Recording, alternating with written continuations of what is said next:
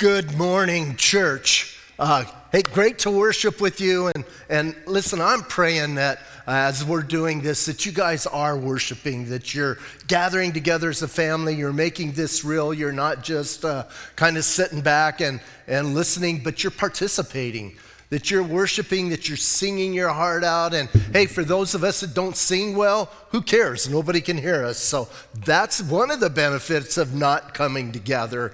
Hey, as we are gathering here online, uh, I know it's awkward for you guys, but let me tell you, man, it's really awkward for us as we're looking out at empty chairs and wishing you were here. But you know what, man? God is in control and God is going to bless this time. So it's our prayer that as we get into the word here in a moment, that God will bless you and encourage you and strengthen you. Hey, I do want you, you can go ahead and start opening your Bibles to 1 Timothy chapter 1. While you're doing that, again, we want to remind you no resurrection service at the high school. That has been canceled. We're not going to do that, but we are going to do it here one way or another. We're either going to all be able to gather together, and that'll be awesome if we're able to do that. But if not, we're going to do our resurrection celebration here at the church. And if it's online, hey, we're going to have a full worship team. We're going to do it like we're all together. So uh, don't don't just like kind of ditch that. That's going to be a great time. Looking forward to that. And uh, and also uh, we're kind of putting it out there. How, if you guys want to do a Q&A this Thursday, you can uh, use Facebook to do the questions. You can text them to us. So, hey, let us know as you, uh, if you're watching on Facebook, let us know. Yes, I want to do a Q&A on Thursday, and it will be live, and we will be interacting together. And if you're not on Facebook, if you're watching on the app or online, you can uh, text us at 520 210 3678 and you can say yes i want to do a q&a so hey let us know about that. And if we get enough people that want to participate we'll do it. I think it'll be fun. Although you're not here uh, we'll be able to do that. So uh, again let us know about that. And i do want to remind you you can interact with us while you're watching. And uh, we will also send us some prayer requests man. If, if something's going on in your life let us know. We want to pray with you. Again you can do that uh, on Facebook Live, or you can also text us again, 520 210 3678, and let us know that uh, uh, we can pray for you, or let us know if you want to do the Q&A. Hey, before we get into Timothy, I want to read to you out of Romans. Uh, Paul wrote this to the church at Rome, and he couldn't be with them. And I think it's appropriate for me to read this to you because I can't be with you. But he says, first of all, first, I thank my God through Jesus Christ for you all, that your faith is spoken of throughout the whole world. For God is my witness, whom I serve with my spirit in the gospel of his Son, that without ceasing I make mention of you always in my prayers, making request if by some means now at last I may find a way in the will of God to come to you. For I long to see you, that I may impart to you some spiritual gift that you may be established. That is, that I may be encouraged together with you by mutual faith, both of you and me. And you know what? I feel that way about you guys. Hey, I would love to be there, but here's what I know in the Spirit, we are together. So, hey, before we get into the teaching, let's pray and then we'll get started. Father, we look forward to this time in your word. And God, we know that you have something for every single one of us. So, Lord, speak to us. As we open up our word, as, as uh, Lord, we go through this passage, I know that you want to change our lives. So, God, we pray that you would do that. And Lord, I do lift up our, our country. I lift up the leaders. I lift up the researchers. And Lord, we pray that there would be a quick end to this uh, COVID 19, that we could get back to what we call normal. And bless this time open up our hearts to receive, and Lord, be uh, glorified as we go through your word. And we pray these things in Jesus' name. Amen. Hey, as I was going over this, you know, I'm a guy, uh, I was trying to think of a title. I'm not a title guy.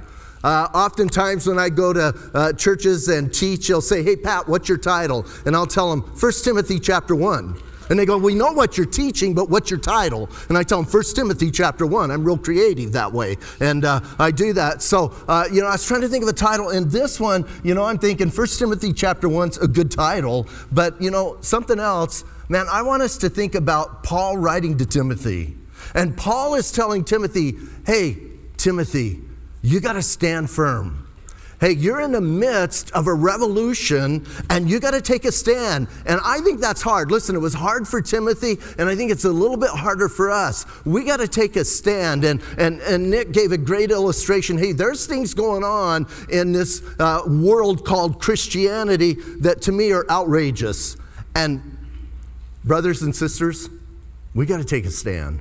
And we got to stand firm on the Word of God and what God has. So, you know, that's the direction I want to go as we look at this and, and, and do this. And here's the thing that uh, studying this and putting it together, here's the thing that I came away with. Paul could tell Timothy these things to me for two reasons.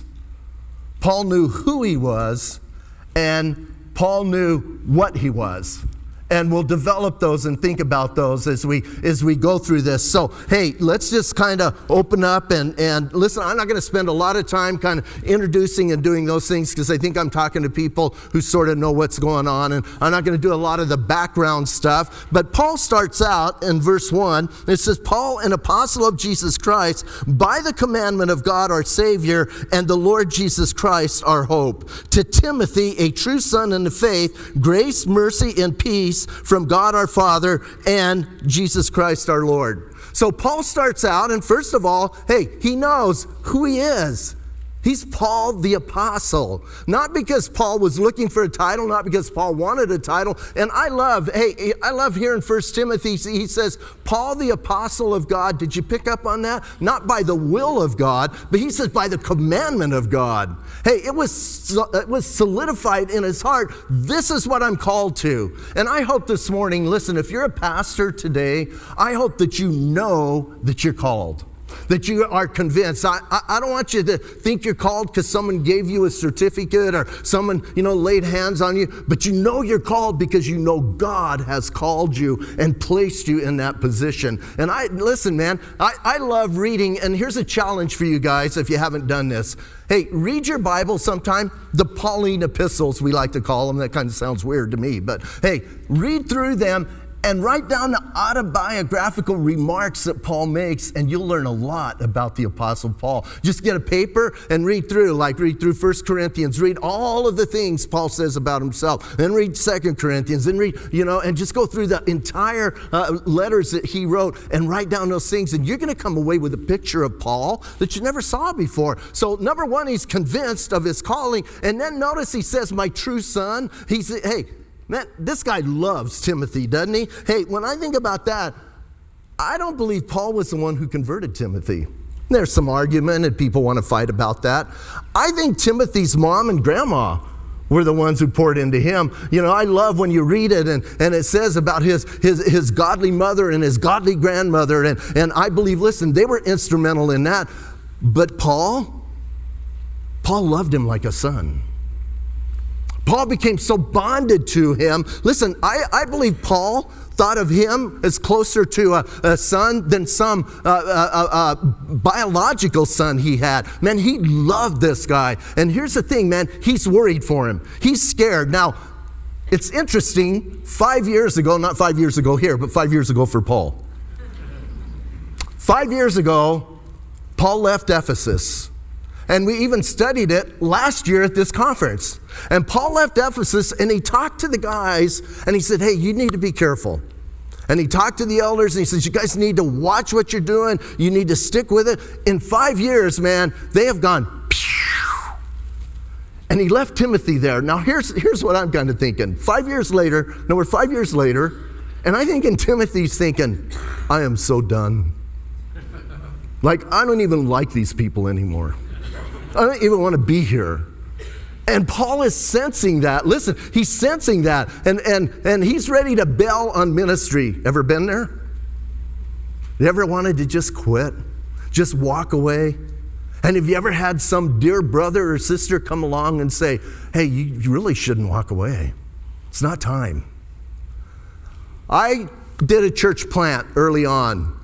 Uh, I was talking to Tony Clark uh, uh, earlier. I, I planted a church in Bisbee after I got out of Bible college, and I was there for two and a half years.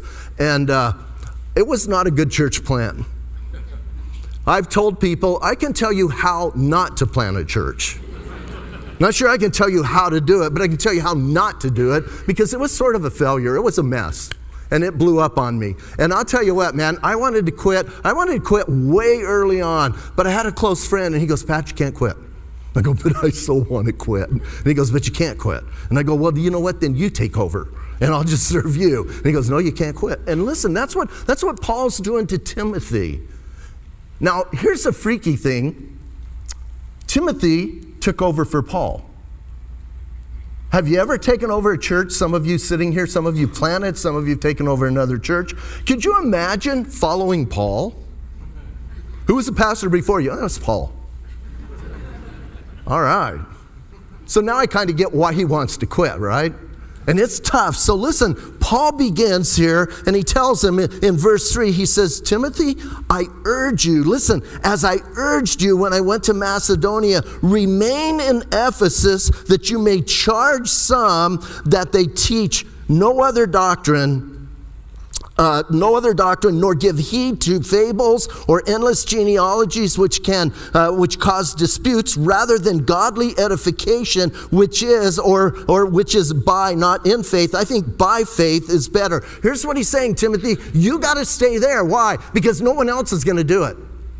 And Timothy, you got to stay there and you got to stand your ground. And listen, that's hard. It's hard. It wasn't, listen, it wasn't, I don't think it was any easier in the first century than it is in the 21st century. And he's saying, You got to stand, Timothy. I want you to take a stand. Now, why is Paul telling him that? Because stuff's going on. If nothing was going on, Paul wouldn't write about that. But he goes, Hey, Timothy, stuff's going on. And man, I'm telling you, you can't leave. You can't leave.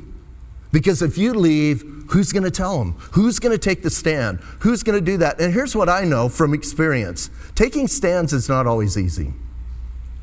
Taking stands can get real difficult. Now, we're going to read in a moment because I think it's important how Paul can do that and why he can do that. But listen, he's saying, I want you to take a stand and I want you to be a man who you're going to stand firm on doctrine. And he says, don't give heed to these other things going on. Here it's fables, endless genealogies, and they cause disputes rather than edification. Guys, we're here to edify the body of Christ, to build up the body of Christ. And I believe there's proper ways of doing it, and I believe there's improper ways of doing it. And I believe, listen, when we do it improperly, we're going to build up, and people are going to get to the place where it's going to crumble on them. So you and I, listen, you and I have a responsibility to give out doctrine and sound doctrine to the people and he says, Timothy, here's what I want you to do. Now, this next part, I'm going to go through kind of fast because I, I want to get to other areas, but look at verse 5. He says, Now the purpose of the commandment is love from a pure heart, from a good conscience, and from a sincere faith. Now, some people, listen, some people think that love always has to be kind of mushy and kind. And you can't say anything against anybody. You can't say anything wrong. You can't quote call people out. You can't tell people that they're doing things wrong. I listen, I think that's I think that's just mushy goop. Real love, real love cares. Real love is going to confront. Real love is going to talk to you about the things. Listen, if you're blown in an area, if I really loved you, I should tell you, right? I should be enough concerned about you and care enough about you that I'm going to say, hey, why are you doing that? So Paul says, listen, this is coming from love. Hey, nobody loved the church at Ephesus like the Apostle Paul. He spent three years there. So he says, listen, it's coming from love. And he says it's coming from a pure heart and from a good conscience and from a sincere, a genuine faith, from which, verse 6, from which some, having strayed, uh, have turned aside to idle talk, desiring to be teachers of the law, understanding neither what they say nor the things which they affirm affirm. But we know that the law is good if one uses it lawfully, knowing this that the law is not made for, right, for a righteous person, but for the lawless, for the, uh, uh, for the uh, insubordinate, for the ungodly, for the sinners, for the unholy, for the profane, for the murderers of fathers, for the murderers of mothers, for manslayers, for fornicators, for sodomites, for kidnappers, for liars, for perjurers and if there's any other thing that is contrary to sound doctrine. So listen, man, he lists some sins there, doesn't he? That's a huge, long list that Paul goes through. That's what the law is about. The law came to reveal sin. And that's what it's for. And here's what he's saying, man. There's some guys that are ignoring that. They're pushing that aside. Listen, I'm not saying they're doing those sins, but they're not talking about them. Hey, let's don't talk about that. We might hurt somebody. The culture that you and I live in, it's hard, isn't it? Man, you bring things up and people, man, you got to be, you're, you're awful narrow minded, or man, you're kind of judgmental, or, you know, et cetera, et cetera. Listen, I, I think we live in a time that it's getting more and more difficult to call sin sin. And yet we're called to do that. Listen to this. This is, this is, this is talking about the kind of what we're looking at here. Indeed, one of the chief tenets of postmodernism is that there is no such thing as objective truth, let alone universal and eternal truth. On the contrary, everybody has her, his or her own truth, and you have yours and I have mine. And they, may, uh, and they may diverge widely from each other and even contradict each other. And in consequence, the most prized virtue is tolerance.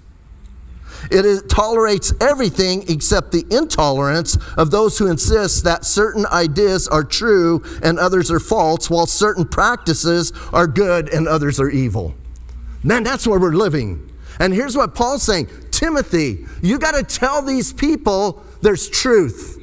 And whenever, listen, whenever we talk about truth, we draw a line in the sand. Have you ever noticed that? And we draw that line in the sand, and man, some people, they get a little bit uptight about us, right? And they're going, man, you are awful intolerant. No, man, I love you, and I care about you. And here's the thing, man, if we cannot discuss the things that Paul just wrote in these few verses, then let me tell you something. You're not giving people the gospel of Jesus Christ. Listen to what he says. Listen, he lists those things, and then look at verse 11 because it's important to understand. He listed all those things, and he says, Any other thing that is contrary to sound doctrine, according to the glorious gospel of the blessed God, which was, de- which was committed to my trust. I underline heavily the word glorious. Because the gospel's only glorious when you recognize the things in the previous two verses, when you recognize that sin is sin and how sinful sin is, and you're willing to admit it. But listen, in the church today, the gospel's not glorious. It's just okay. We're just telling people, hey, you know what, man, just add it to your life and you'll be fine. You don't have to change much. You don't have to do much because I don't want to offend you. I don't want to do anything to you. So, you know what, just uh, let's just carry on. Let's go in the back and smoke some weed together and we'll figure this thing out. And now you don't have a glorious gospel. Why is the gospel glorious? We're going to find out in a minute. You know why the gospel is glorious? Because it saves sinners. And if we're not telling people they're sinners, the gospel's not glorious anymore. We just got a changed lifestyle. I don't want just a changed lifestyle. If I want just a changed lifestyle, I'll find some club to join. I want a changed heart. I want to be changed from the inside. So he says, listen, and then here's the last part of verse 11. I think is so important for us. Paul says, man, according to the glorious gospel of the blessed God, which was committed to my trust. Pastors and leaders, He's committed it to our trust. Nobody else is going to take care of this thing we call the gospel of Jesus Christ if we're not taking care of it. If we're not somebody that's holding it dear and holding it high and, and hanging on to it, hey, then you know what? The world sure isn't going to do it. And guess what? Those we're teaching are not going to do it either because we're not caring. And so, man, Paul here, Paul, Paul, is like laying it all out. Now, some of you, someone's sitting there going, dude, man, that's kind of heavy. And why is he doing that? And you know it's like one o'clock, man? You should be light. Why is Paul doing that? Because he cares. You see, for Paul, eternity is what it's all about. Not the present, not making people happy. Eternity is what it's all about. And now we're going to find out, and kind of this is what I, I really want to jump into. Now we're going to kind of find out the heart of Paul. You see, we found out who Paul was, but now we're going to find out what he is. Because this is what makes this man tick. And let's think about it. So he just he just called out and listed those sins, and you can go over those sins and you know go over them again and again and try and rewrite them and try and fix them and try and manipulate them, but you can't really. They're they're there. You got to deal with them. And now he's talking about the glorious gospel. Now, listen what he says this gospel that was committed to him. Verse 12, and I thank Christ Jesus our Lord who has enabled me because he counted me faithful, putting me into the ministry. Woo! When was the last time, Pastor, that you got on your knees and you thank God that you got to do what you get to do? That you realize, man, God has given me this tremendous privilege. Hey, every time, every time, before I get up and teach in our church, I thank God that we get to do what we get to do. What a privilege it is to serve the Lord Jesus Christ. What a privilege it is to be somebody who gets to handle this thing we call the gospel. And listen, Paul goes, Man, listen, I thank Jesus Christ our Lord. And then he says, Who has enabled me. You know, when I read that, I think about Paul isn't the one doing it. Here's what Paul's saying Jesus is doing it through me. All I got to do is be a vessel. All I got to do is open myself up and say, Lord, just like flow through me. You know, in our fellowship, a lot of times I say we're just a bunch of hoses. Not we're all hosed, we're just a bunch of hoses. I say, we're just a bunch of hoses and we just got to let, listen, man, just let the Spirit flow through you and let Him enable you. You know, a good, a good illustration of this enabling, like, uh, I think you might know this. I'm not a lifter, I'm not a weightlifter, so it might shock some of you. But, but you know, I don't, I don't lift.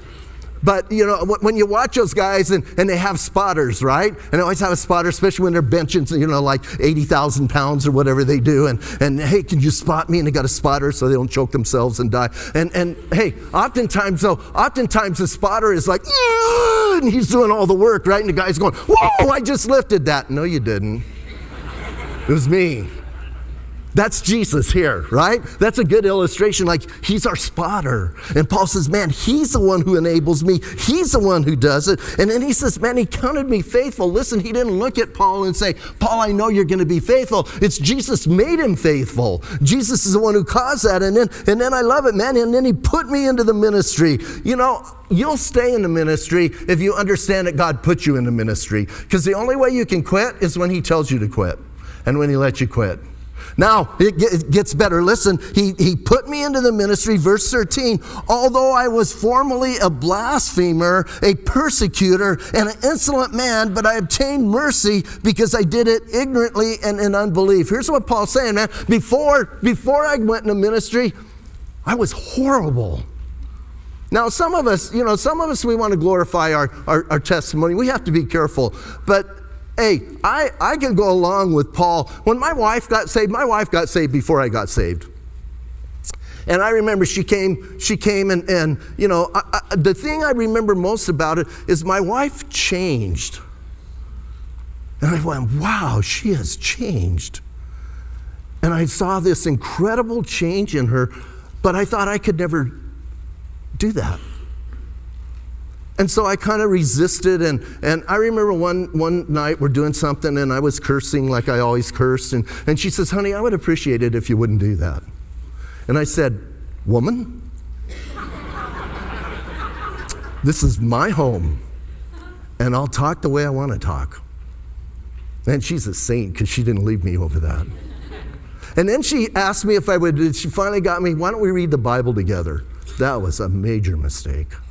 Like I'm reading the Bible with her and I'm making fun of every single part of it. I'm making fun of Noah getting drunk. I'm making fun of Abraham doing. I'm, I'm just like, and, and finally she goes and she says, I don't want to read the Bible with you anymore. And then I got saved. I'm, I'm amazed that God saved me. Number one, first and foremost, I'm amazed that God saved me. Maybe some of you, you kind of think, yeah, he got a deal when he got me. Listen, I'm amazed. I'm amazed that he saved me. I'm shocked. And then I'm amazed that he lets me do what I do. And I believe that's what Paul's saying here. Paul's saying, man, if you knew the things I did. So listen, what is he? He's a sinner saved by grace. Oh, it gets better. Look in verse 14. And the grace of our Lord Jesus Christ was exceedingly abundant with the faith and love which are in Christ Jesus. Listen, it wasn't just abundant. And, and I love this whole thing, man. I, I, I use this illustration. I'm from Arizona, and any, any water flowing is huge to us, right? Us guys in Arizona. And you think of Niagara Falls, you know, and, and, and, and just the, you know, millions of gallons they're going over like every minute and you're just going there's not that much water in the world you know? I, I, and, and that's this grace. This grace is equivalent to that. It doesn't stop. God's grace is never ending. It's now we got to be careful because sometimes here's we mix up grace with we think well then i can live however i want. No that's not grace. Grace changes you Grace works in your life. Well, and then and then he goes further. Listen, he's got all of this abundant grace, and then he says, listen, verse 15, this is a faithful saying and worthy of all acceptance, that Jesus Christ came into the world to save sinners. Is that true or not? Hey, he didn't come into the world, listen, he didn't come into the world to give you a better life. He came into the world to save you from an eternal destiny of punishment. He came into the world because he loves you and he doesn't want that. And listen, we kind of treat it like, well, you know, I just kind of like the lifestyle better. It's just, you know, it's just, hey, if you don't understand that you were destined for eternal punishment, and God intervened in your life and saved you from that, man, you don't have much going on for you. I'm sorry. You don't. And Paul says, man, listen, man, he came into the world to save sinners. And then most of us know this. And, and, and he says, what? Of whom I am chief. Wow. Not I was, I am. Greek or English, it's in the present tense. Hopefully, you didn't skip that day in class when they told you about tenses. Present tense means right now, right now. I read that and I'm a little bit taken back. Because here's what I know, man. He was like the he was like the hero of his generation, right? I mean, we're talking the apostle Paul. And he's saying, "I am the chief of sinners." You know, sometimes people talk to me and they, they want to tell me how bad they are, and I go, Well, I know someone worse than you. No, there's nobody worse than me. Yeah, you might be the second best sinner, but the first best sinner is Paul. Why? Because he said so. Now listen, listen, Paul's not saying, he's not, he's not saying that he's out carousing and doing things. Here's what he realizes. The closer he gets to Jesus, the more magnified his sin gets. And we, we get into this thing, and I think we're all guilty of this, right? The big sins and the little sins. And we, we kind of count, we kind of discount the little sins, right? I can do the little sins, but the big sins I don't do. Now I wanna I wanna express something. Why could Paul so heavily confront what was going on in the church at that time in that generation? I think for one reason because he knew who he was, he knew where he came from. He knew what was going on. And listen, his heart was pure, and his heart was at that place he could confront them at that moment and tell them, You need to stop it, and you need to change. And, I, you know, I'm right with I'm right with Nick. I hear so much stuff going on and in the church right now, listen, in the church right now, we're afraid to talk to one another about what one another's doing. Well, I can't confront that, man. You know, because I'm a sinner. Well, Paul's a sinner and he's not afraid to confront it. Why? Because he's not relishing in his sin. He's not proud of his sin. He's just making a statement. he says, It's okay. Hey, do you ever, are you ever amazed, like thinking about Paul confronting Peter? You read that? Paul told him to his face, dude, why are you doing this? And we need to be doing that. We need to care enough about each other to do that. And Paul says, man, listen, he came in to save sinners of whom I am the worst. However, verse 16, for this reason I obtained mercy. Here's what Paul knows because I'm a sinner, I got mercy. I love mercy. Mercy is what? Mercy is not getting what you deserve, right? Grace is getting what you don't deserve. Mercy is not getting what you deserve. I love it. I love, I love the idea, man, that I sometimes I know what I deserve and I'm not getting it. Woo! Yes. Man, that listen, that's good, especially when it's involving traffic. I think other people should get busted. The people around me bugging me. I'm thinking, where's the cops? Why are they here? The lights are behind me. I'm going, mercy, mercy, mercy, mercy, mercy, mercy. And here's what Paul's saying. Listen, here's what Paul's saying, man. He goes, listen, for this reason I obtained mercy. Why? That in me first Jesus Christ might show all long suffering as a pattern to those who are going to believe on him for everlasting life. Here's what Paul's letting you and I know. This is, a, this is the big one.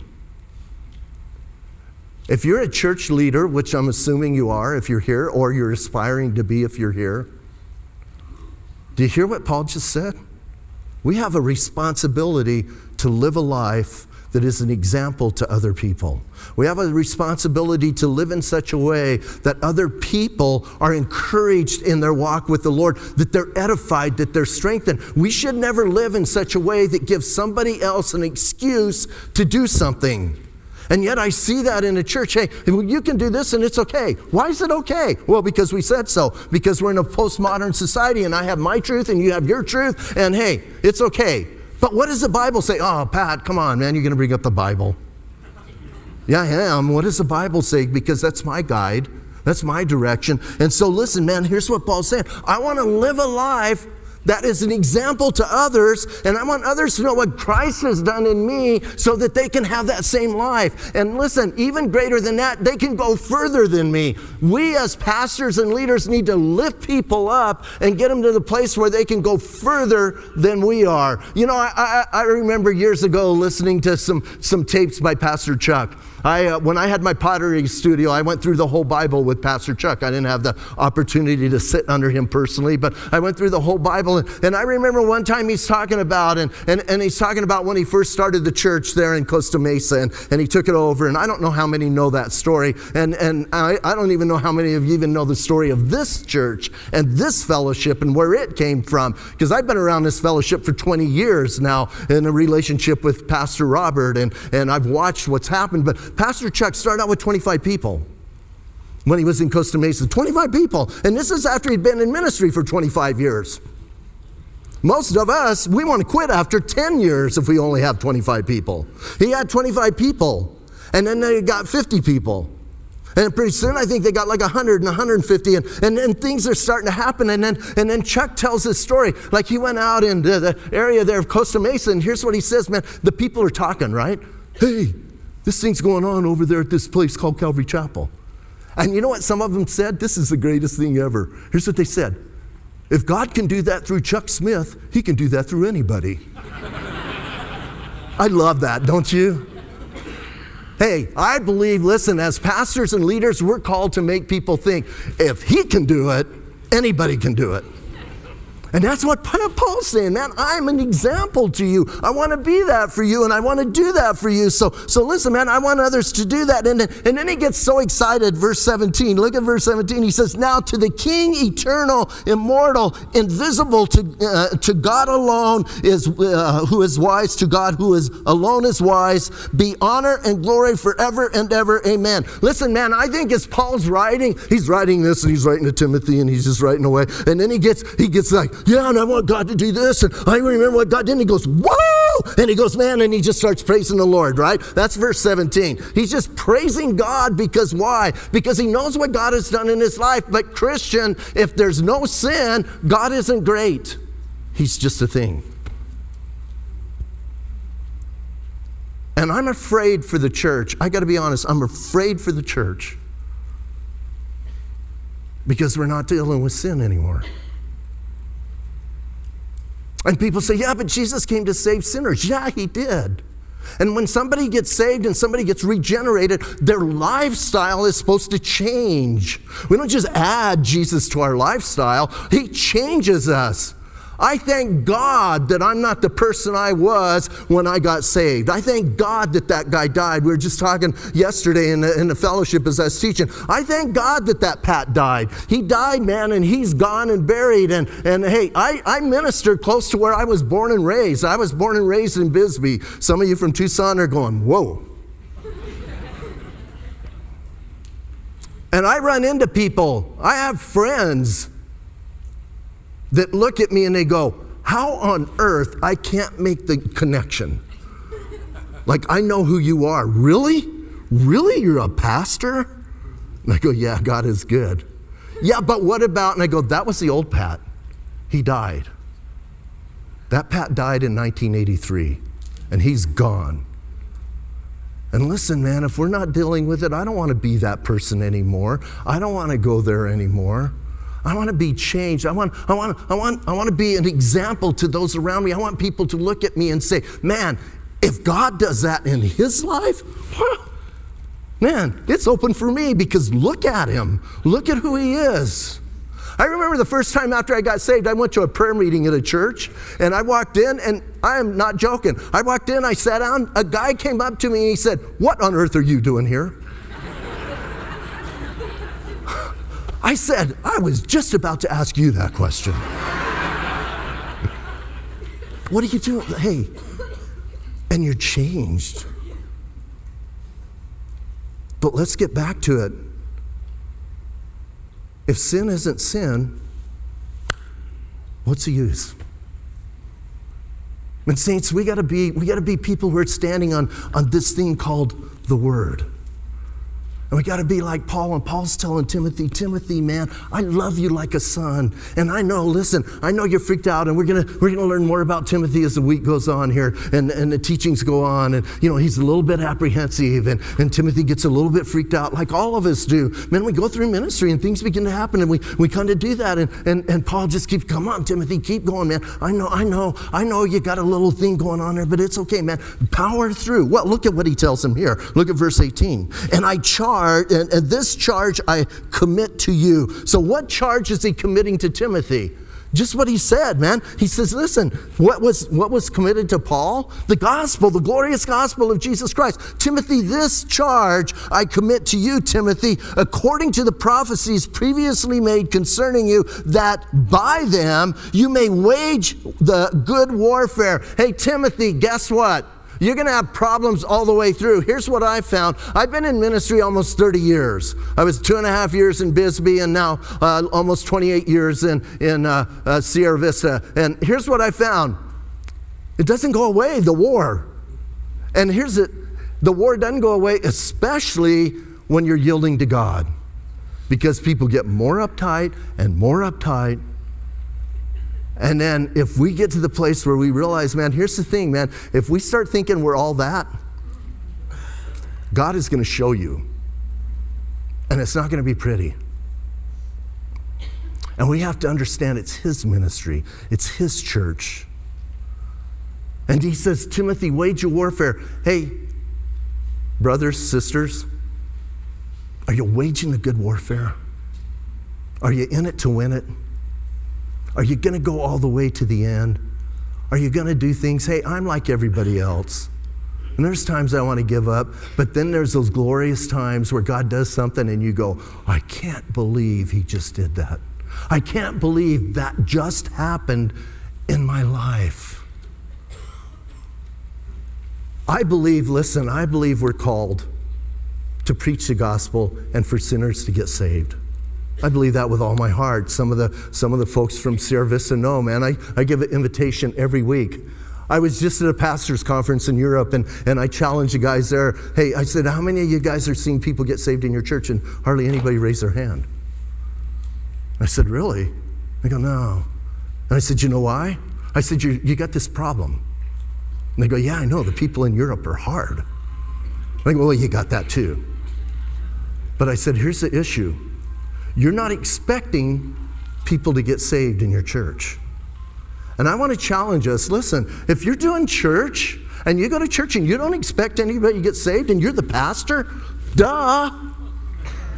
You're just going to kind of add that up. People are not going to get saved. I go to church every week and I expect someone to get saved. Hey, Thursday night, two weeks ago, Thursday night, was the, the mind blower to me of all mind blowers. We're going through the book of Ezekiel. It's great to give altar calls after Ezekiel, let me tell you. You know, you're like, you're like, you're telling everybody they're going to burn and they're going to be horrible and they're going to die and the world's going to crash on them. Hey, would anybody like to come forward and accept Jesus? You know, and it's great. So, so hey, last a couple weeks ago, uh, I wanted to do all of the all of Ezekiel's rant against Tyre, the, right? So it's four chapters. Hey, you guys know when you do four chapters, you're basically just reading the Bible, right? Hey, we're just going to read four chapters, and, and we got through it, and it's heavy, man. It is heavy. And I get to the end, and, and, and I said, you know what? And I even looked out, and I, I kind of recognized almost everybody there. It's a midweek service, there's not a ton of people there. And I almost recognized, I said, you know what? I almost recognized everybody. Like, I'm not trying to talk people out of getting saved. And I said, I, I kind of, and you know what? Hey, we're going to close with this song. If you want to, if you want to accept the Lord, come forward. Someone came forward. Is that amazing? And hey, all of our staff is going, dude, how does that happen with you? You read the book of Ezekiel to them, you tell nobody to come forward, and then they come forward. Because it's God. It's God. And he's doing these great things, and he says, man, wage the warfare. Hey, I can't tell you the number of times I don't want to invite people forward. You look out there and you go, man, it's not going to work. But you wage warfare because that's the devil. And if you're coming to church, pastor, I'm talking mostly to pastors right now. If you're going to your church and you're not expecting anybody to get saved, that's probably what's going to happen. But if you go to church and think, man, somebody, there's people that are going to get saved today. I know somebody's going to get saved. Now, I'm not telling you positive thinking, I'm telling you it's your attitude that you come with. I expect every week for people to get saved in our church. Does it happen every week? No. But when it happens, I'm going, Yes, Lord. And he says, Man, listen, Timothy, fight the warfare because, listen, he says, fight the warfare, verse 19, having faith and a good conscience, which some have rejected. So some have rejected this faith and good conscience. And he says, Listen, eh, some have rejected concerning the faith, they have suffered shipwreck, of whom are Hymenaeus and Alexander, whom I delivered to Satan that they might learn not to blaspheme. Wow. Whew, right? Right? Some of us are sitting here today and we just went, He's giving people over to Satan. Now, listen, he's not saying you be satanically, you know. Here's what Paul's saying, man. You turn them over so that things begin to happen in their life and they realize. Here's what I'm thinking. I don't, know a lot about Hymenaeus and Alexander. I, I, you know, there's not a lot in scripture about them, but here's what I know Paul loved them. Paul loved them enough to say, hey, guys, get it together or get out. And they had to make a choice. And Hymenaeus and Alexander sound like they got out. And now they got to choose, man. Listen, they got to choose. And again, in the church, so often we're afraid to do that. How can we confront people with sin when we're the chief of all sinners? It's because we understand God's grace. That's why. We understand God's mercy. And we want people to be changed. That's my heart. And I pray, listen, I pray as we continue on that God gets a hold of our hearts and He makes us men and women of the Word, not of the culture, not of the latest thinking. And hey, we are going to go against the culture right now. We are going so hard against the culture that we need to accept that. Don't be afraid of that. Because the culture is going one direction and we're going another direction. We, we're going to collide and we have to understand that and we have to stand in that. Hey, I don't know about you guys. I'm always blessed when we open up the Word. And what an encouragement as Paul is talking to young Timothy and encouraging him to stay steadfast in the faith and stay steadfast in good, sound doctrine. And hey, I'm praying that for all of us. Again, even though we can't be together, we have the Holy Spirit and we have His Word. And that's the most important thing. So, you guys stay steadfast, stay in the Word, stay close to Him. Don't forget reading through your Bible in a year and, and uh, read those passages, meditate on them, pray. And you know what? God is going to do amazing things in our lives during this time. And you know what? If you don't know Jesus, maybe somebody shared this with you from Facebook, or maybe you were just kind of trolling along in Facebook, or maybe you happened upon our, our, our, uh, uh, our online and uh, our web address, and now you're here and you're with us. Hey, if you don't know Jesus, today is a day of salvation. Today is a day for you to give your heart to Him. And I'm going to encourage you to do that. We're going to close in a moment here with prayer. And during that time, I'm going to challenge you give your heart to Jesus. And if you do that, you will be born again. And if God touches your heart in that specific way, let us know. You can contact us again with our email. You can contact us uh, through our website or on Facebook. You can let us know in a comment and tell us, yes, today I gave my heart to Jesus. So, hey, saints, Let's all stand up. I like to do that. I want to make this normal. So stand up. I know you're in your living room or, or wherever, but I don't care. Stand up and let's pray together. Father, we thank you. We thank you for your word. We thank you for your challenge. And Lord, I pray right now, God, I pray that all of us would grow in the grace and the knowledge of who you are. And God, I pray you would give us the faith to trust you. You would give us the strength to walk with you. And during this difficult time, most of all, that we would be focused and concentrated on lifting the name of Jesus high. And God, use us in our, our, our, our, small spheres of influence right now as they're getting narrower and narrower. Use us to glorify you. And I'm going to ask all the saints, continue in that attitude of prayer. And you know what? If you don't know Jesus, I want to talk to you right now. So you can look up, you can acknowledge, you can, you can listen to what we have to say, but I'm going to encourage you right now give your heart to Jesus. And it's this simple. All you have to do is in this moment right here, right there in your, your living room or wherever you are, is just right now say, Jesus, today I confess to you that I am a sinner. I'm sorry that I sinned against you. And right now, I want you to forgive me. Jesus, thank you for dying for my sins. Thank you right now for your forgiveness.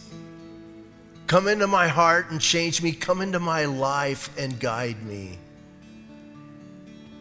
Today, I'm asking you to be my Lord and my Savior. Hey, if you prayed that prayer, if you said those words right now, God bless you. Welcome to the family of God. And we want to just encourage you to stay steadfast. And Lord, for all of us, God, we want to walk faithfully during this time. Actually, Lord, we want to walk triumphantly during this time, glorifying our God and lifting up his name. And we pray these things in Jesus' name. Amen. Hey, saints, what a joy to gather together. Looking forward to seeing you. Let us know again on Thursday if you want to do that live Q&A. We will have live worship. We'll do a live Q&A interacting with you. So let us know. If you don't want to do it, I guess you could tell us that too. That would be fine. God bless you guys.